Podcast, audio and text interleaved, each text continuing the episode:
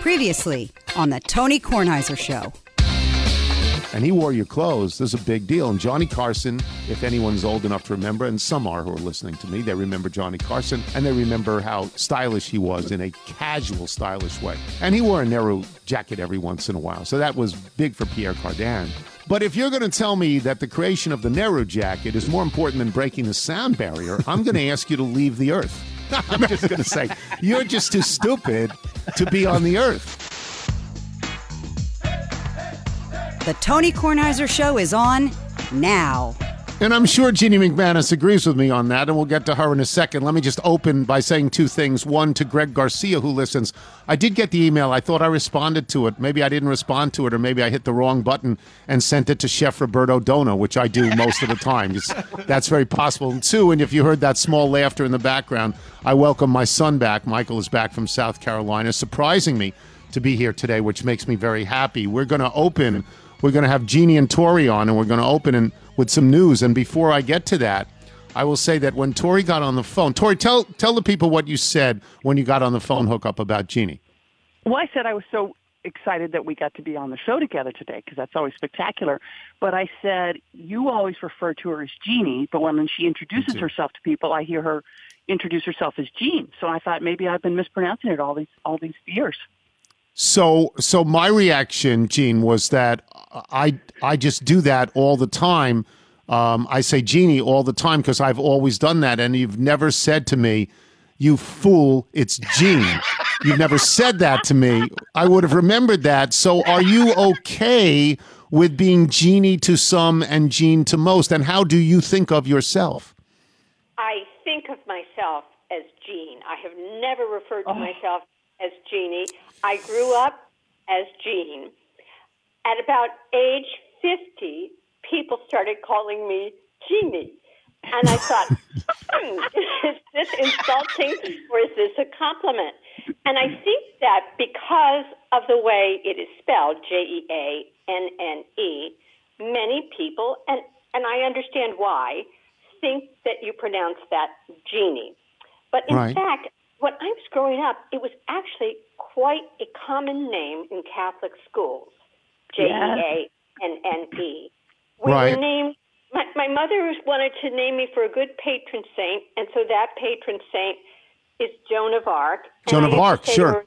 Why didn't you name me Joan? But nevertheless, that's my background. May I ask you, Tony? Yes, sure. Okay, so I wondered if this was a whole Catholic thing, because Jean, that's going to be so hard to say, Blessed Sacrament and Vizzy, Georgetown Visitation. I bet Jeannie would be just too much fun for the nuns, right? That's too casual, too hip. Yes, that's right. Yeah, that's right. I mean, there were some names that you were not allowed to name a Catholic baby. It had to be a saint's name. You couldn't name a baby Holly. No, maybe you could. Well, or Molly. I mean, it had to be a saint's name. It had to be in the canon of saints. So there's no Catholics named Justin or Austin or things like that are not saints? Who knows? I mean, back then, the cosmos of saints was pretty large. It's been thinned down recently, as some of these turned out to be apocryphal, not real. So probably not an Austin. There might have been a Justin. So this is what I was going to say is my name is Anthony. Nobody calls me Anthony. I've never been called Anthony. My mother did it when she was angry, but very, very rarely. And I've always been Tony. And at an advanced age, I have a name that ends in that familiar sound, Tony, like a child's name. Tori, you took the name Tori, and that has the same sound. I've always, all of my friends, I have a friend from high school, Bobby Candell. He always refers to himself as Robert. Everybody calls him, I guess now they call him Robert because you want to be an adult, and the diminutive form sort of, makes you more childlike. It's comfortable for me, but do you feel that way, that if you are Jeannie, you are somehow, reduced? Not really. I mean, come on. At this point in my life, that's not something revealing. I think this is very revealing, Tony. How? I think this is a good New Year's thing. We need to make a shift and call Jean, as I stutter through it, what she wants to be called. Oh, yeah. No, people should be called what they want to be called, even if it's your holiness. If that's what you want, I think people should be called that. But can I take that? One thing that cemented Jeannie in the Washington Post newsroom was that Howard Simon, who was then the managing editor, so the second in command, Howard Simons, always called me Jeannie. And I was not going to walk up to the managing editor and say, excuse me, could you please call me Jean? So that's how it kind of grew in the newsroom. Okay. All right. So I got it. All right, Nigel, do some news. Okay. Okay. Mr. Doug, we'll start off with some college football. There were a couple of bowl games last night. Oh, my God. Did you see this guy, Kyle Trask, who everybody says is a Heisman Trophy candidate because he had a great year at Florida? He threw 3 interceptions in the first quarter. He killed his draft stock. He went down maybe 2 rounds. Oklahoma destroyed Florida. Florida's lost 3 games in a row. Oklahoma may be the best team in the country right now. Did you watch any of that? Jean, Tori, did you watch any of that? I watched some of it, but wasn't the story of the evening the Smash Trophy? I was going to get to that in Wisconsin. What's that? Sorry. All right, so Wisconsin wins the vaunted Duke's Mayo Bowl, 48-28, and then the celebration afterwards. They dropped it's one of those crystal trophies in the shape of a football. They dropped it and it smashed into 1,000 pieces. They later claimed to have fixed it by attaching a tub of Duke's mayonnaise on top of the base of the trophy. But yeah. Well, this is what I was going to ask. Still 28 ounces. Yeah, did they coat the thing in mayonnaise so that nobody could have held it? Well, you got yourself a salad now. Yeah, that's right. Yeah, glass salad.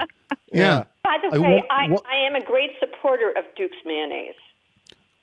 What is it? I don't know. Is it Duke Zebert? Who's the Duke in this? It's a mayonnaise. I think it's very popular in the South. It was very hard to find for a while. It is better than Hellman's mayonnaise. And didn't people like Ina Garten put it on the map?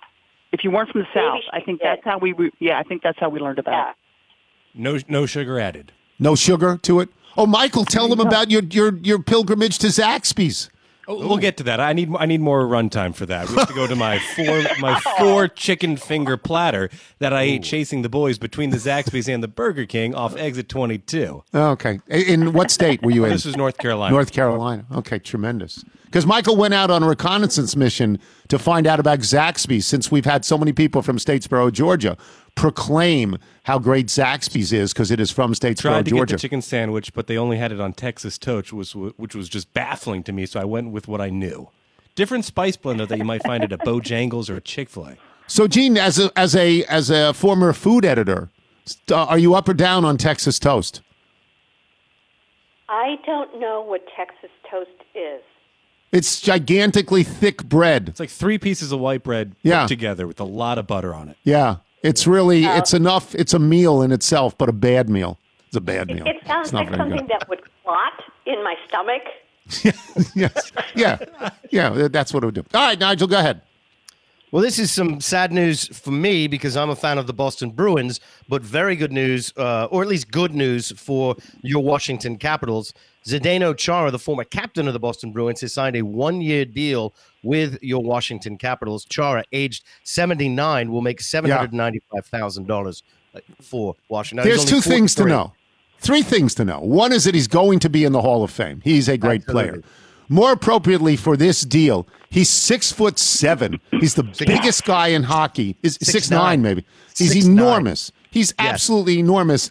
And he's 100 years old. I mean, it's doubtful he can play very well at all. But, Tori, you go to all the games. You must know Chara from the Bruins. What do you think? I know of him largely because of my children, and who are bigger Caps fans than I am, and they're really excited, and they thought it was great, and it's only $800,000 or something like that. Yeah. But can I tell my T.J. Oshie story very quickly? Sure. So Christmas morning, our wonderful children give Brian and me a cameo video. I think we talked about cameos before. Famous people do these quick videos, very personalized for someone. And you pay $100, $200, whatever it is, depending on how famous the person is. And they're very, very well done. Devin got me Stormy Daniels last year for my birthday. They're great. Stormy Daniels. Christmas. So she did a very nice job. So they got us a cameo video from T.J. Oshie, and she's a skilled performer. That's how come she did a good job. But go ahead. Exactly. She knows how to show up. So is T.J. Right. And he does this wonderful video. Tori and Brian, thanks for being Caps fans. I hear you've had more beers through New Jersey than I have, which is saying something. Great, you know, Merry Christmas, Happy New Year, whatever. Really well done. And we watch it, and I said, that is great. And I looked at my kids who do not necessarily plan ahead. And I said, how long ago did you guys have to get that? And they said, yesterday. I said, what? I said, yeah, Christmas Eve. And it's his birthday. So now I'm thinking to myself, how nice a guy is he, or how badly he's spending the millions that the Caps pay him that he thought he needs money. A couple $100 on Christmas Eve. But there's a lot of money in these cameo videos. Huh? There's a lot of money in this. Really? Yeah, like bit TV actors who are famous in one scene. Yes. I should do him. I can hear the wheel of Tony's brain spinning. Yeah. That's a retirement income. That's good. Okay, absolutely. What else, Nigel? And you can go cook chicken in their kitchen. Yes, I'd love to do that. Yeah. Or didn't you always talk, Tony, about how you wanted to just do celebrity lunches with people? No, I hate celebrity lunches, as Jean well knows. Jean and I went on our first and last celebrity lunch together. It was awful. Because as you said, like after you order, you know, like I've run out of things. It's over. No, there's nothing to talk about. So what do you think about the Nats off-season, Tone? Just, awful. All right, what else? Melancholy at betrayals, Mr. Tony, for Don Wells, better known as Marianne on Gilligan's Island, passed away yesterday at the age of 82 after battling COVID-19. So I was not, I know Gilligan's Island. I know what the people looked like at that period of time. I am not as enraptured of this particular show as many people my age are. I think she's probably the last surviving member of the cast. Jean, did you watch that show? Was that a big one for you? Not 1 second of it. Never. Yeah. I don't know. Tori, did you're pretty young. You wouldn't have done it. Yeah, I think it was probably winding up when I started watching television. I liked it. And I think, wasn't it one of the first shows where there really was this ensemble cast and you really got to know them, and it was as much their personalities as anything else throughout. I think it was quite fun. I think there were like 6 or 7 people away. Yeah, and I was an idiot when I was young. I thought maybe it was true. I think I probably thought it was a true story. Oh, okay. Documentary, yeah. But when it was on, we were a one TV household. Yeah. It's hard to imagine that now, but it was often the case back in olden days. I understand that, and then I guess your parents get to rule as to what will be on if you have one TV. We had one TV for one car and one TV pretty much all of my life till I went to college. We had one car and one TV, and we didn't get color television till I was a junior or senior in high school. We didn't have it, didn't have it. It was no color, it was all black and white. What else, Nigel? By the way, one small correction. Tina Louise, who played Ginger, is the last living cast member. She's 86 years old. Oh, good. Great. Good for her. And I have one final story. Maybe, Tori, your children can get her to do a celebrity video for you next year. Exactly. I bet it's not $200. I'm just saying. No, it's $15 and car fare. It's nothing. Mr. Tony, this is what many people are describing as the perfect crime. I'm going to take you to Peabody, Massachusetts, on Christmas Eve to a Petco. A couple entered the store around 4:30 p.m., asked an employee if they could play with the albino cinnamon ball python. How many of us haven't wanted to do that in our lives? Play with an albino cinnamon ball python. When the employee said, that's against the store policy, the man then said, well, then I'd like to just buy it. So the employee put the snake in a box, brought it to the register area. When the employee put it on the counter, the man grabbed the box, and he and the woman who's with him ran out of the store, and they are still at large, as is the albino cinnamon ball python. That is the perfect crime. Well, it's perfect, except that there's undoubtedly pictures of these people at the register, don't you think? One would think. I'm not sure how high tech. I don't know if they have SimpliSafe at Petco. If they did, they could just review that video tape. Well, Nigel, aren't there python-sniffing dogs around that can find this? Yes. Well, they have to bring them up from their special duties down in the Everglades where they're hunting the Burmese pythons. Well, so that is the whole point. If they avoid Florida, they can keep this snake until the snake eats them, because the snake will eat them, right? And that's what snakes do. Yeah, they'll eat them. Exactly right. It'll wrap itself around them, crush them, and eat them. Yes. And the other spouse will say, I don't know why they did this. The snake always seemed to like us so much. No. The snake looked at you and said, one day I'm going to eat you. All right. Okay. Thanks, everybody. This was fun. I appreciate it. Happy New Year. Yes, that's Jean, not Jeannie anymore, and Tori. And we will take a break. I don't care. Thank you. We will take a break, and we will come back with Jason La Canfora of CBS Sports. I am Tony Kornheiser. You're listening to The Tony Kornheiser Show. This is the Wonder Woman 1984 ad. You, all of you, can experience the epic adventure Wonder Woman 1984 in theaters and on HBO Max. Now streaming at no extra cost to HBO Max subscribers. So if you subscribe, you get this. Plus, with HBO Max, stream the greatest collection of series, movies, and exclusive Max originals, all in one place. Discover something new to watch: The Undoing, The Flight Attendant, His Dark Materials, and so much more. And so much more, I think, implies there are more shows. I don't think there is a show called And So Much More, although second season. Yeah, it is the second season of And So Much More. Go to hbomax.com, hbomax.com. I shouldn't have to spell that for you because HBO are letters. hbomax.com, or download the app to sign up and start streaming today. This is The Tony Kornheiser Show.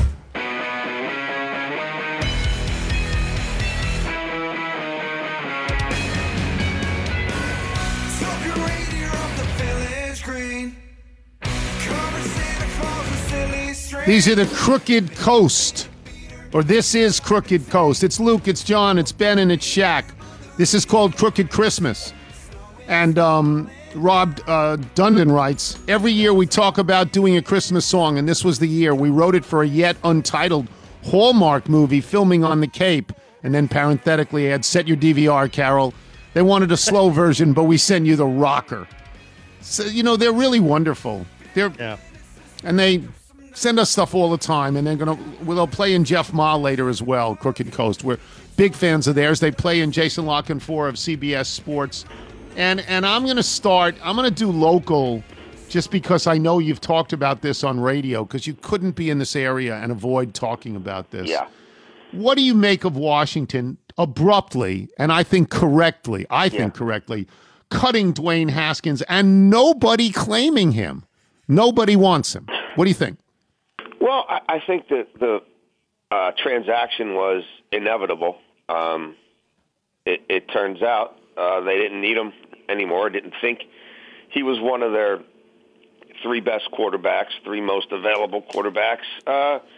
Around the middle of the third quarter, or certainly by the end of that game when Heineke ran around and made a few plays, at that point he was completely expendable. They weren't going to fire him during that game, but they sure were going to fire him pretty soon after. And they would have done it the previous week, and I shouldn't say they. Say Ron Rivera would have done it the previous week if he thought that was the best thing, the best move to make to try to win a vastly important football game. And he decided that, no, this guy might give me my best chance to win, and I need to explore that option. And then he reached a point where he no longer thought that, and then it went from being a defrocking of a captaincy and a $40,000 fine to a termination.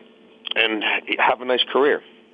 Sure. Go ahead. No. All right, so let me just say this as somebody who's watched him. I am so tired of people writing columns bleating for him to get another chance. He's had multiple chances.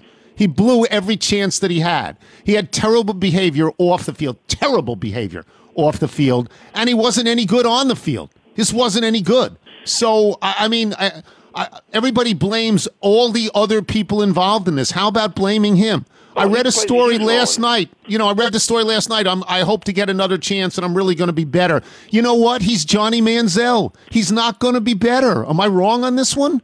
I don't know if he's Johnny Manziel, because Johnny Manziel had some demons and some substance stuff going on that I think is yeah, no, Dwayne Haskins doesn't have that, but it's repeated bad behavior. Yes. It's repeated. Well, I'll say this. Nobody was giving up on Manziel at age 23. They just weren't.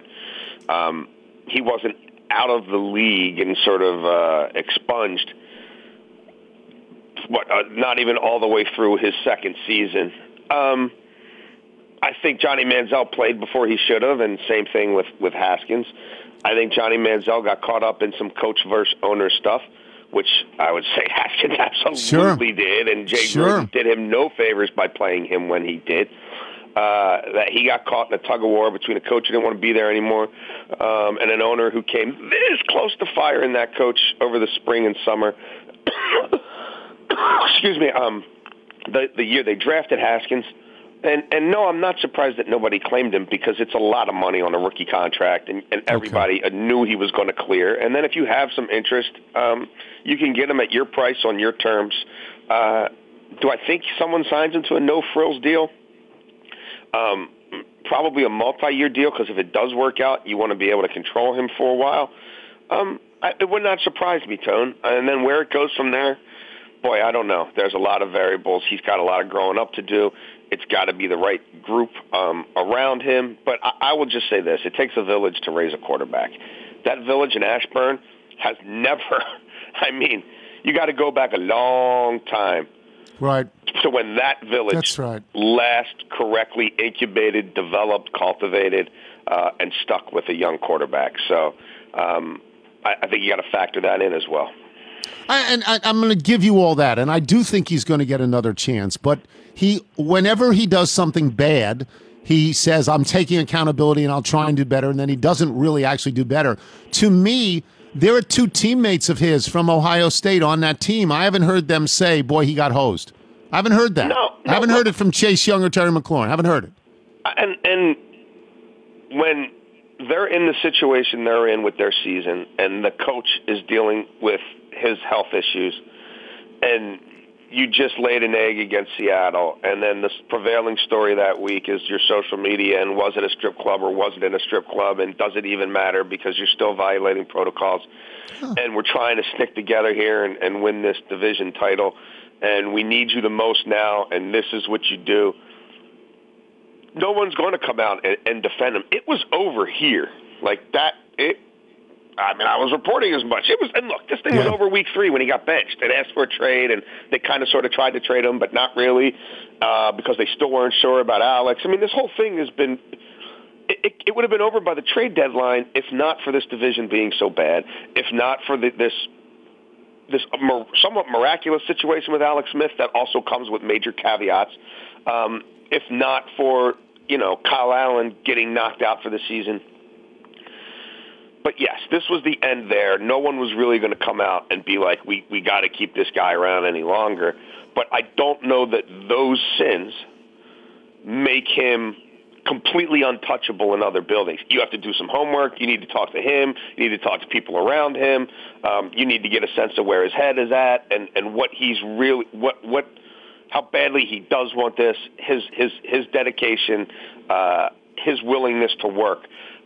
I don't know anyone, even those in that building who least like him as a quarterback, I don't know anyone that thinks he's a bad kid. I don't know anyone who thinks he's on a self-destructive path. He's just very immature, not that self-aware, and he needs to be more of a self-starter. Okay. All right, let me move on to something else, talking about people who will be at different spots next year.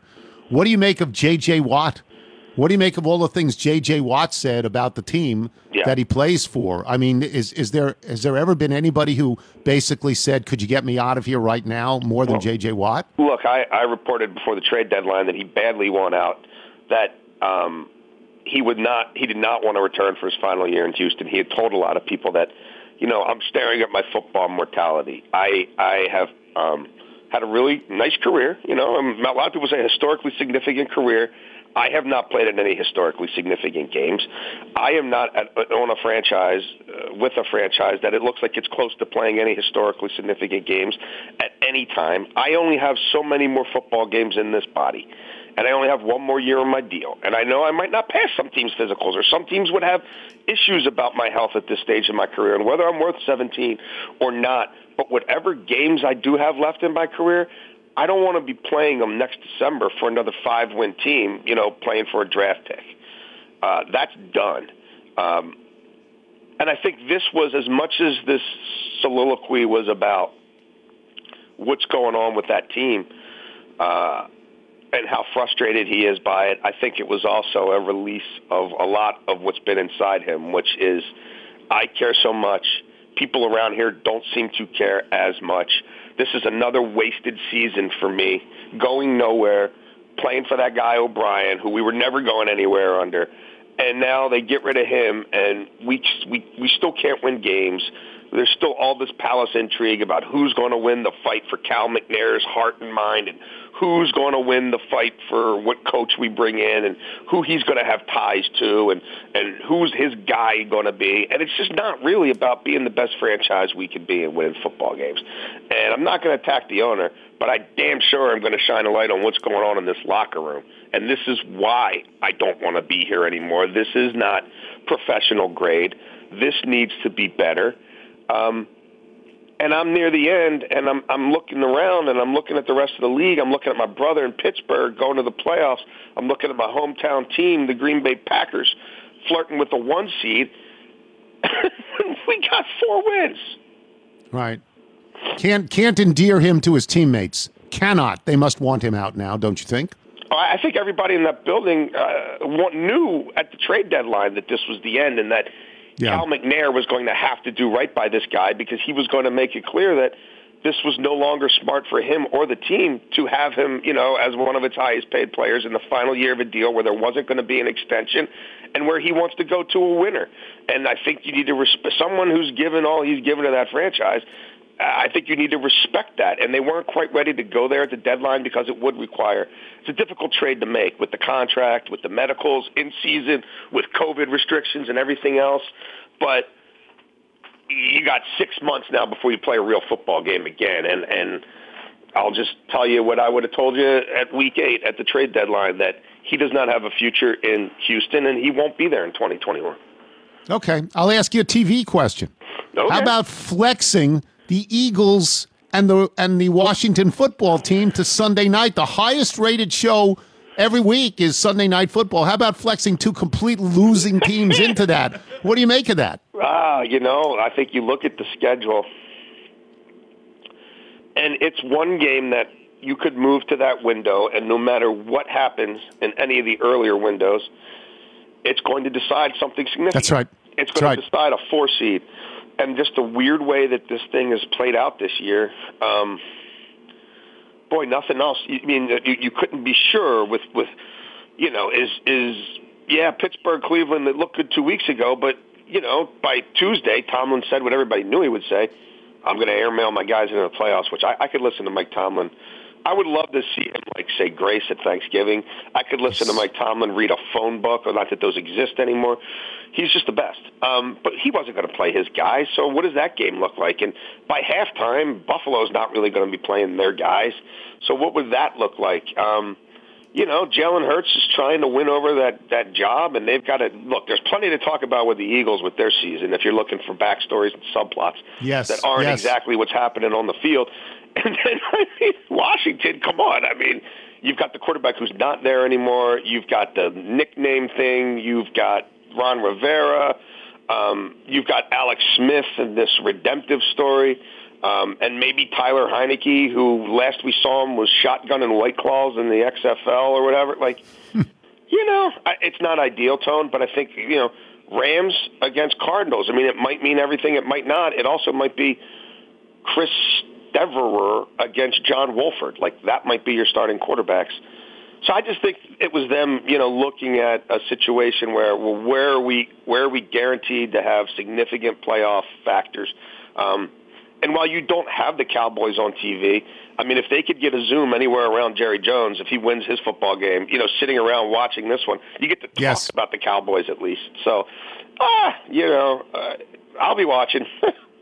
Me too. It is, by the way, it is pretty amazing to me that without a bubble, the NFL season is going all the way through. But it does lead to this because of what's happened recently with Cleveland, because of what happens in meeting rooms and what happened in Denver. I'm going to assume, and maybe you will assume as well, that when we get to the championship games in the AFC and the NFC and then the Super Bowl, I'm going to assume a bubble of sorts, or am I wrong? I think teams will do their individual. I think teams will have the latitude to do what they see fit. And the closer you get to that chalice, the more you might be able to get full buy-in from, you know, for a period of, you know, 6 days between the division title and the championship game, where people essentially stay in a hotel or you know, sort of quarantine to some degree. I don't think the league is going to step in and intervene unless a situation, you know, demands it. I think as the field whittles, you know, everybody who's there still has the ultimate motivation. And most teams, most coaches, most players, most strength and conditioning guys have adhered to this thing pretty, you know, vigilantly. So I don't know that it's going to go there. I don't know that it's going to have to go there. But obviously, look, we could have this conversation tomorrow, and we could be talking about a completely different landscape than what we see right now. That is the nature of this virus, so nothing is obviously guaranteed. All right, plug your radio show for us. You can listen to me meander and pontificate from 2 to 6 every afternoon, a lot about the NFL, but not solely about the NFL, on Inside Access on 105.7 The Fan in Baltimore with my co-host Ken Wyman and our super producer and super Washington football team fan, Cordell Woodland. We are also on the radio.com app. We'll make you laugh. We'll make you cry. Spend your New Year's with us. Fantastic. Okay. Thank you, Jason. Good job out of you. We'll talk to you. You too. Okay. Jason La Canfora, boys and girls. We'll take a break. We are going to come back. Jeff Ma, we think, is going to join us because he usually joins us. And by usually, I mean he's been on every week from Bet the Process. There is a James Carville sighting. It is possible. It is possible James Carville, whose record has been totally expunged. It's 0-0 now. It is possible Carville will join us and say something about football games. It is possible. I'm not exactly sure. I'm Tony Kornheiser. This is the Tony Kornheiser Show. Tony Kornheiser Show. This is the Simply Safe ad. Everyone wants to keep their home and family safe, whether it's from a break-in, a fire, flooding, or a medical emergency. Simply Safe Home Security delivers award-winning 24/7 protection. Don't like 24/7. With Simply Safe, you just don't get an arsenal of cameras and sensors. You get the best professional monitors in the business. They've got your back day and night, ready to send police, fire, or EMTs when you need them most, straight to your door. And Michael, you installed this in our former, I guess, our present studio that we're not in. Do you think it's still working? Still working. Couldn't be easier to install. Nigel and I handled it with no issues. Simply Safe has an arsenal of sensors and cameras that protect every inch of your home. You can set it up in about 30 minutes. Michael did it. Nigel did it. It's super easy. Then Simply Safe's professionals take over, monitoring your home and ready to send help the moment there's an alarm. Plus, with Simply Safe, there's no long-term contract, no hidden fees or installation costs. So I skipped over the 24/7 because I don't really like that. Why don't you like 24/7? It's such a cliche. It's just such a cliche. Why don't you go 24/7, 365? You know, I mean, why don't you talk about the signs you see in the neighborhood? I hate the signs in the neighborhood. I hate them. I'm not a sign person. I mean, there's one sign I really admire, and all the others I don't. I was talking about the Simply Safe signs. Oh, there's a bunch of them. Yeah, a lot of people use it. Comforting. I thought you meant those signs. No, this is still the Simply Safe read. Okay. Right now, listeners to this high-quality podcast get a free home security camera, which is worthwhile, I add parenthetically, when you purchase a Simply Safe system at SimpliSafe.com/Tony. You also get a 60-day risk-free trial, so there's really nothing to lose. Visit SimpliSafe, S-I-M-P-L-I, SimpliSafe.com/Tony for your free security camera today. That's SimpliSafe.com/Tony. And as we always say, use the code, people. Use the code. This is the Tony Kornheiser Show. This is Crooked Coast one more time. This is a song called See You Again. And by the way, if you care about the band, John and Jenna McNamara welcomed Baby John back in October. Ben still refuses to join the Facebook, but continues to raise the bar for albums and merchandise with Luke. And Shaq became an American citizen last week. Congratulations. Finally, Luke, ever the optimist, says, all these challenges reminded us how much we love creating magic and music. So stay tuned for 2021. If you want to listen to Crooked Coast in its entirety, at the end of the podcast, you can do this. And Michael, how do people send in original music? Send us your music by emailing it to jingles@tonykornheisershow.com. Okay. So James Carville left this show in anticipation of the election. He was verklempt about the election. The election turned out good for him and us, I would parenthetically add. We think there'll be a new president on January 20th. And James, we expunged James's record because he was not fully into football when he was making picks. Not fully in. You're back. What have you got? You must feel good about the election. Well, I feel good about Georgia. That's what I've been spending my time on. But we'll get out of the political realm here. I got one macro pick. Okay. The Saints are a really good bet at 17-2 to win the Super Bowl. Why do I say that? I'm a homer. I admit that. Remember. Michael Thomas is coming back to the playoffs. Right. Drew Brees is at 50%. And we don't have the best receiver in the league. At least last year was the best receiver in the league. That is going to – we played Kansas City. It was a close game. They beat us 32-29. Drew was at best 50% if we had no Michael Thomas. It's going to change the whole way that team plays. They're going into the playoffs with the best running back probably in the league and at least last year's best receiver. I am more – if I could take either New Orleans or Tampa Bay to win over Green Bay or Kansas City, I would. I think New Orleans – the problem New Orleans going to have, if they have to play Tampa Bay again, they got to beat them 3 times in 1 year. It's hard to do. That's hard to do. Yes. Right? But go to the bowl games for now. But I would really look at the Saints at 7. Last I looked, it was plus $850, which figures out that if you bet $200, you win $1,700. I think that's a good bet. All right, in Georgia and Cincinnati are playing. Georgia's a 7-point favorite. Take Cincinnati. Georgia does not want to play this game. They don't want to play. It's a giant disappointment. I know it's at the Peach Bowl. It's like a home game, but nobody goes to them anyway. What the hell difference does it make? That's exactly right. And Cincinnati is good. And are they as good as Georgia under ordinary circumstances? Probably not, but these are not ordinary circumstances. The one SEC team I would take A&M in later 8. Why do I say that? Because Jimbo is pissed. All right. He is. Oh, yeah, that he didn't get in. He's angry. He's angry that Ohio State's in. Yep. And his team has something to play for, and he is going to use that. I don't generally like the SEC in these lesser bowl games because you saw what happened to Florida. Florida had a lot of people out. They stunk. Played that game. But they had plenty of people out. And I actually like Tulsa minus 2.5 over Mississippi State. I think Tulsa's pretty good. And, again, if you're in Mississippi State, Tulsa's more excited about playing this game. They got more to prove. I think these bowl games are just sloppy this year. People are not that interested in them. But if you got a team that's motivated against a team that's not motivated, I think that goes a long way in these things. Do you have picks in the playoffs? Do you have picks in the playoffs? No. I mean, I went through it. I just can't get excited about the NFC East. No. I mean, in the college football playoffs. I mean, the Alabama game and Ohio State game. I'm just going to go with these 3. Okay. That's 20 points is a lot. I mean, that's a lot of points to lay. I mean, I know Notre Dame perpetually overrated.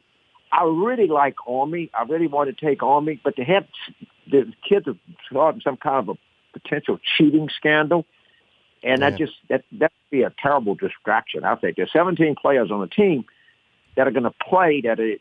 Maybe this is going to turn out to be less than we think, but that'd be a pretty big distraction. So I laid off Army. As you know, I'm a big Army fan. I know. Yeah, you've liked Army, and Army had a really good year. That's a 2-loss team. They had a really good year. Yeah, great year. I really liked them, but the cheating stuff worries me.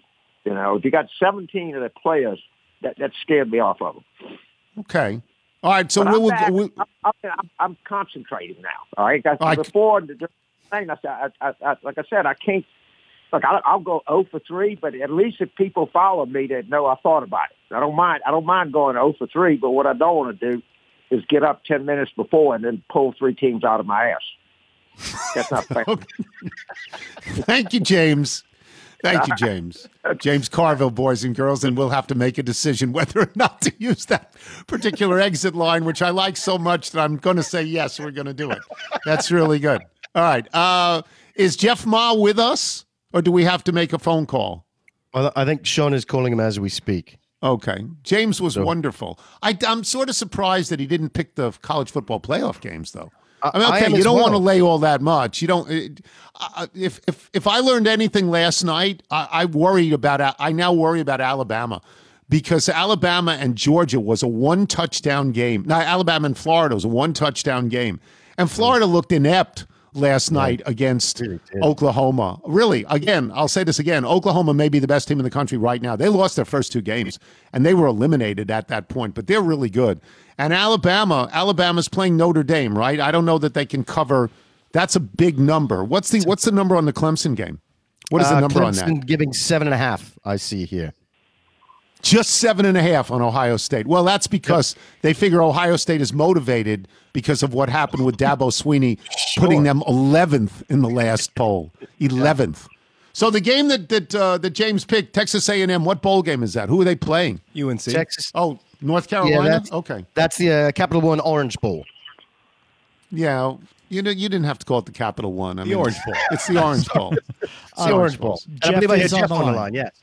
Jeff's with us. Okay, so we make the smooth transition to Jeff Ma from the podcast Bet the Process. Jeff Ma 5-1 last week, 8-3 in the last 2 weeks. The big sprint towards the finish. The question that overhangs week 17, particularly with games involving, for example, Pittsburgh, which is not going to even play its regulars, and Buffalo, which by the second half may yank the regulars.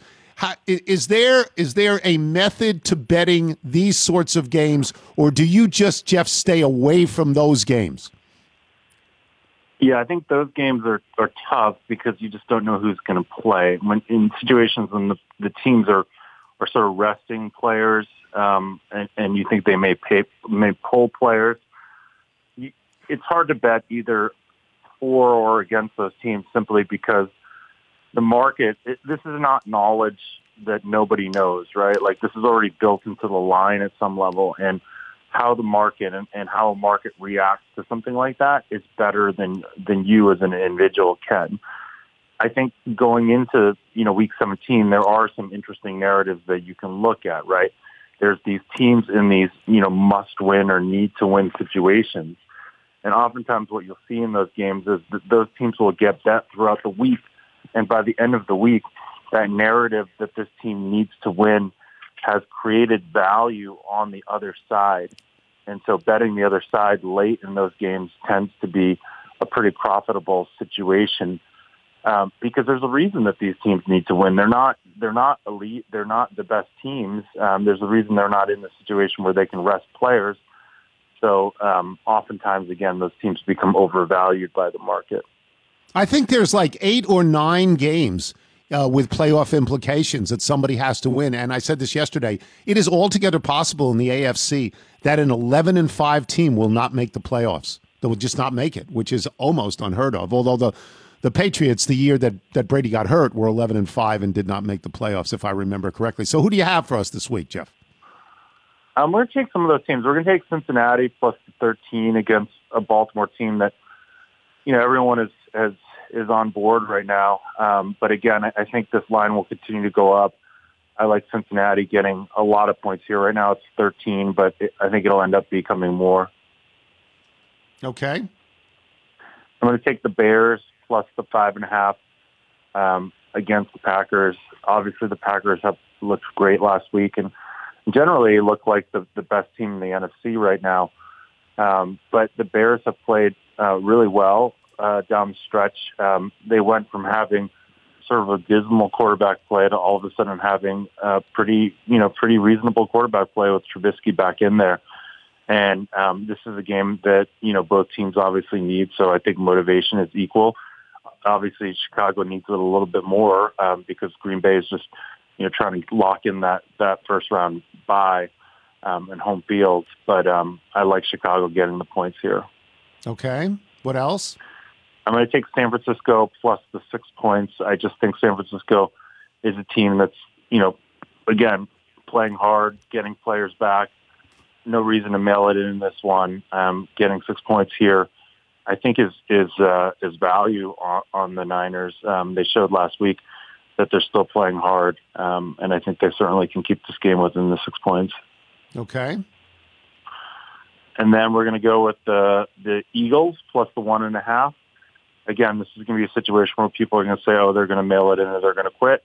I think with, you know, a team that is still relatively young, a quarterback that is young, they're going to want to win this game. And I think we saw last week that Washington is having some struggles. Obviously they're starting a different quarterback and one that may be a little bit well-rested instead of being at a strip club, so that they'll be in a better situation potentially to win this game. But, you know, you're still talking about an undrafted quarterback that will be starting for them. And I'm just not seeing where they should necessarily be favored in this game. Okay. Got another one for us? And then finally the Giants plus the 3 against Dallas. Dallas is a team that everyone is now sort of on board with. Their game last week made everyone think that this is the elite talented team that people thought would be, one of the class in the NFC. But Giants, have a very, very good defense. I think will give Dalton some problems, and will be, they'll just need to score. Hopefully Daniel Jones is a bit healthier than he's been. I mean, and this Cowboys team can give up some points. So I like the Giants plus the 3 here. Do you have any thoughts on the college football playoff games? So every once in a while you give us one of those. Are you doing that this year?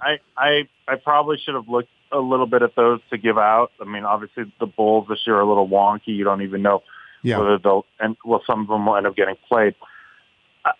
It's hard for me not to like both favorites in that game, because I do think that Clemson and Bama are a class above both of these teams. I mean, I'm a Notre Dame fan. My dad came over from China, went directly to South Bend, Indiana, and got a master's there. So I would love to see the Irish do well, but in every situation they've been in recently, and when they've played an elite team like this, they've lost, and they've lost badly. And I think this is a situation, unfortunately, where Alabama is a historically great team, and I think Notre Dame will have trouble in this game. So I would, if I were to take anything, it'd be Bama there. And then certainly Clemson is proving that with the health that they've gotten. I mean, the first time they played Notre Dame, they had 5 starters out, and obviously Trevor Lawrence, which is big. So now playing against an Ohio State team which struggled to score and struggled quite a bit against the Northwestern team, I like Clemson also to cover the 7.5. So I think both favorites, and then hopefully a great national championship game. Yeah, I won't hold you to those picks. I mean, I'm not going to put them down, but I just wondered if you had a particular thought about that. The thing I had said earlier is when I saw Florida last night, and they were so close to Alabama in the SEC championship game, it gave me reason to think that maybe Alabama wouldn't cover, because that is such a big number with Notre Dame.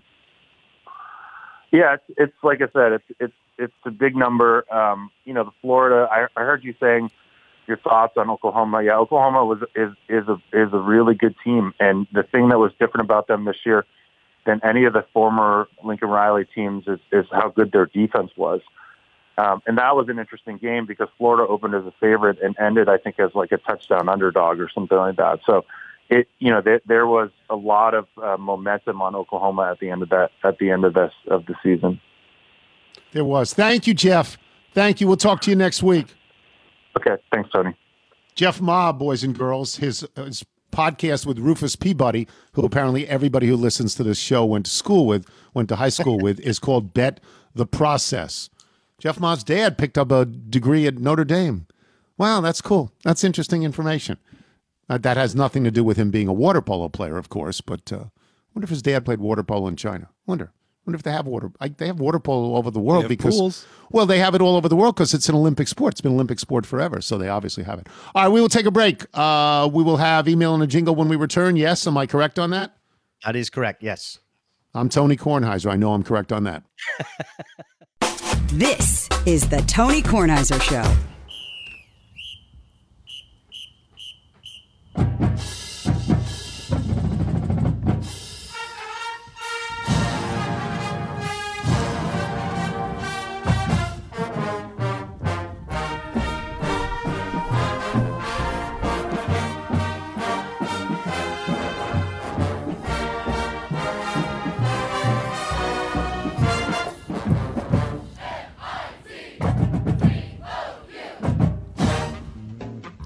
Fantastic. That's the marching band from the University of Missouri. Makes me very, very happy. Nigel, you want to do the Bethesda Bagel ad?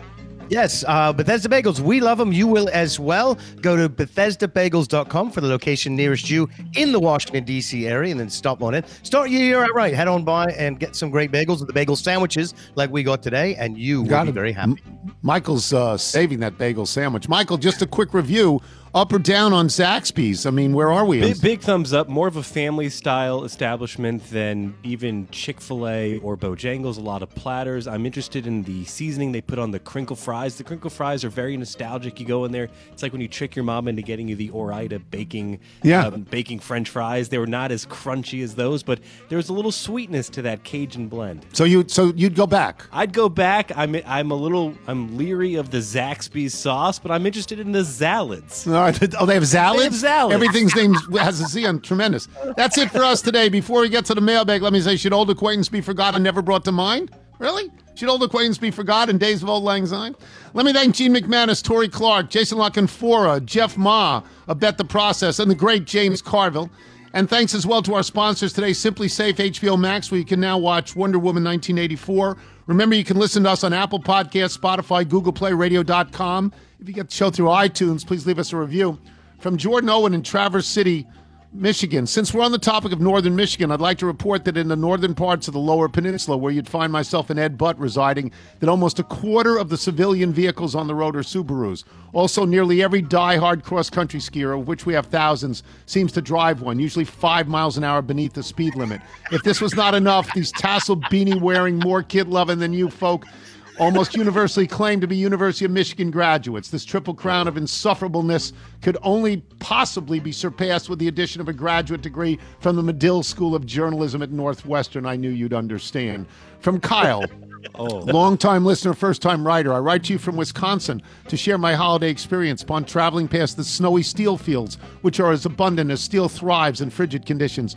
I arrived at the house of my parents, whom I related to by way of birth. I knew this year would be different as I was set to meet my sister's new boyfriend. I will only say the introduction began prior to even meeting him, as I pulled up to the side of a white Subaru taking up multiple street parking spots. I went inside with good intentions, as maybe this was an abandoned rideshare vehicle. The evening progressed, and I still didn't know to whom the Subaru belonged until we opened gifts. Boyfriend, as we shall call him, hands my mother a gift. Upon opening, uncovered a beautiful Brook linen throw. Piercing through the clatter of joy, I simply asked him, "Did you use the code?" To which I received a dumbfounded gaze. It was then I finally knew to whom owned the Subaru. Much like in The Godfather 2, where Michael's suspicions of Fredo are confirmed, I now hold the fear that the Subaru army has infiltrated my family. The rearview mirror is definitely folded in. Dear Mr. Tony, a lunar cycle is 28 days. 365 divided by 28 is 13. That means that every year has 13 full moons, with the rare occasion of being 14 full moons every 28 years, excluding leap years. Thank you. I enjoy the show, and you're not a complete idiot. Signed, Liam Talou, age 14. From John Holt in Chester, Virginia.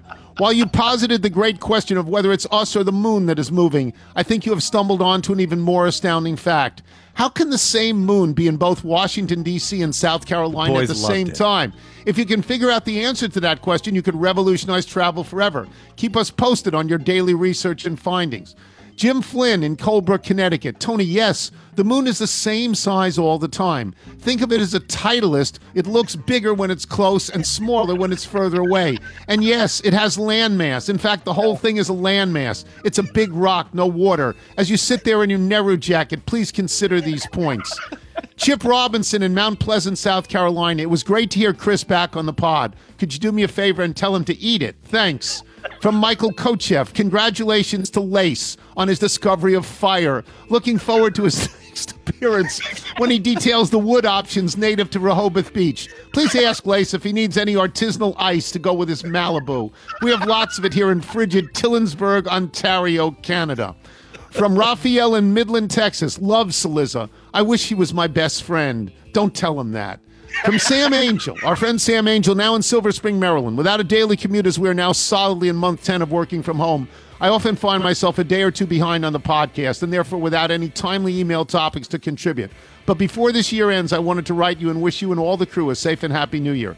I'm so thankful to you, Michael, and Nigel for keeping the show going this whole time, but it's been especially great to hear Gary, Jeannie, Liz, Tori, Kevin, and even Chris on recent shows. Most of all, Carol says hi. Most of all, I consider myself extremely lucky to have become even more of a part of the connective tissue, getting a chance to join the Chatter Exiles trivia team a few times before the pandemic hit. So happy new year to all the bigs, littles, and mediums, especially Bobby, Claire, Jeff, Jamie, Dina, Joel, Neil, Jen, Brian, Mark, Karen, everyone else who would have welcomed me into the local Littles fold so quickly and wholeheartedly. La Cheeserie, and here's to a much improved 2021. And from Neil in Rockville, to close out the year, that was an interesting explanation for Bob Ryan's lack of appearances over the recent past, because I'm sure, like many Littles, I just presumed it involved his cell phone. If you're out on bike tonight, everyone, as always, do wear white. Okay, we wound up 5-11. Not very good. But there were some worse than us. I guess that's one positive way to look at it. We weren't the worst team in the league.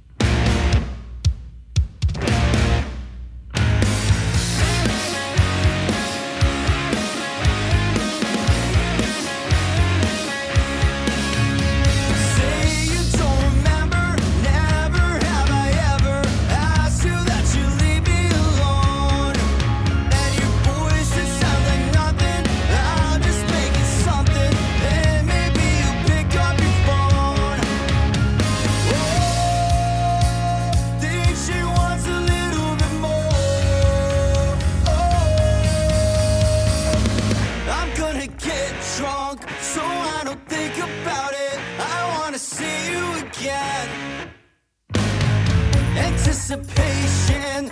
Oh, I can shake the ceiling. I want to see you. I want to see you again.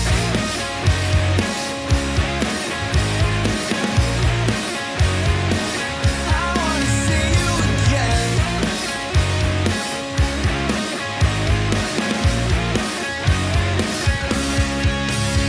I'm cold sliding, I'm slow sliding, I'm so tired in anticipation. Sleepwalking on treetops, 2 feet off of the reservation. Touchdown from a cloud, but I can't hear a thing above this buzz so loud. Got a thump in my chest, 2 12s on the trunk, no less. I'll wait it out. I guess I'll wait it out. I guess I'll wait it out. I'm gonna get drunk, so I don't think about it. I wanna see you again. Anticipation. Oh, I can't shake this feeling. I wanna see you. I wanna see you.